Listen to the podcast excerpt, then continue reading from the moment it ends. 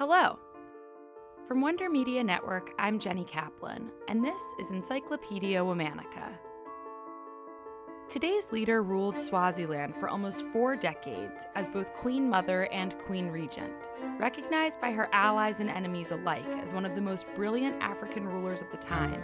She transcended the typical role allotted to women in her society, helped protect her country from imperialist encroachment, and laid the foundations for an independent nation state.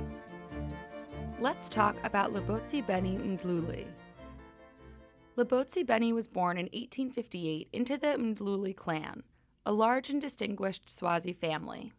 Her father, like many of the men in his family, was in the military. Very little is known about her mother. In 1870, Labotsibeni's father died and she became the ward of his brother. At the time, her uncle was a soldier in the resistance at the National Court and brought Labotsibeni to live there with his family. Growing up in the palace, Labotsibeni learned the rules and customs of court etiquette. She was exposed to the inner workings of the political realm and the political issues of the time. She also served as personal attendant to the Queen Mother, who took Labotsibeni under her wing and taught her how to maximize her power and influence.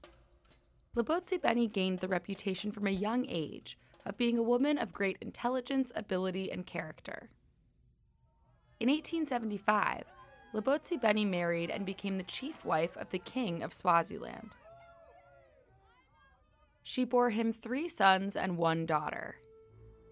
The traditional laws of Swazi succession state that a king can only be succeeded by a son with no blood siblings, so none of her children were originally in line for the throne. But Labotsibeni wasn't having that. She used a combination of networking, favors, and legal wrangling to ensure her children weren't passed over. By 1890, her oldest son, Bunu, was named the future king. He was just 15 years old. Because the Swazi monarchy, though patrilineal, is technically a dual monarchy in which a son and his mother rule together, this significantly increased Labotsibeni's power. Bunu's youth also helped to concentrate the majority of power in Labotsibeni's hands. But Bunu was not on the throne for long before he died in 1899. He left behind six wives and seven children, three of whom were eligible to ascend to the throne. But when it came time to choose Bunu's successor, the Swazi elders couldn't decide, and instead deferred to the highly revered Labotsibeni. She decided on her youngest grandson, Mona, who at the time was only three months old. This allowed Labotsibeni to rule Swaziland as regent for the young king.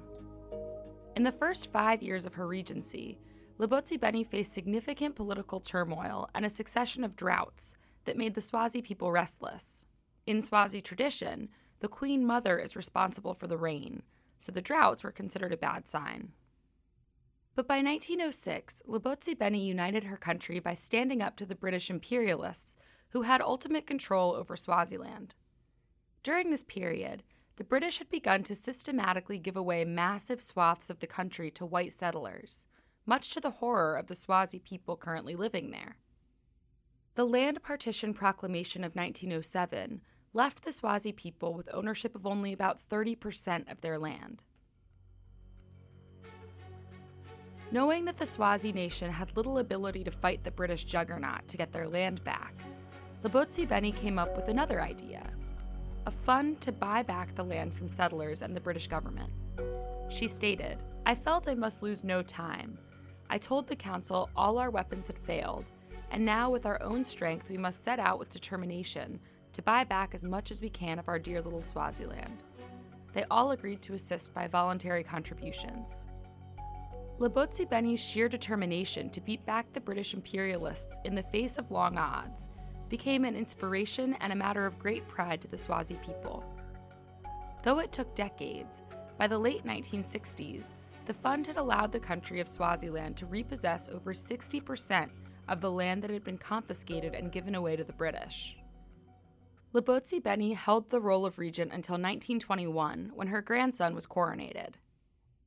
Labotsibeni died on December 5, 1925, leaving behind a remarkable legacy and even gaining the begrudging admiration of the British oppressor. She's remembered today for her strong leadership and for her efforts to protect her country's land, sovereignty, and culture from foreign encroachment. Tune in tomorrow for the story of another leader. This week of Encyclopedia Womannica is brought to you by the Great Courses Plus. If you want to keep learning about powerful queens, I highly recommend the Great Courses Plus course called Warriors, Queens, and Intellectuals 36 Great Women Before 1400. The course highlights women from around the world who made their mark on history. There are so many incredible courses available on the Great Courses Plus streaming service. Learn from the top professors and experts. For a limited time, Encyclopedia Womannica listeners can get an entire month for free. Check it out at thegreatcoursesplus.com slash encyclopedia. That's thegreatcoursesplus.com slash encyclopedia. Special thanks to Liz Kaplan, my favorite sister and co creator. Talk to you tomorrow.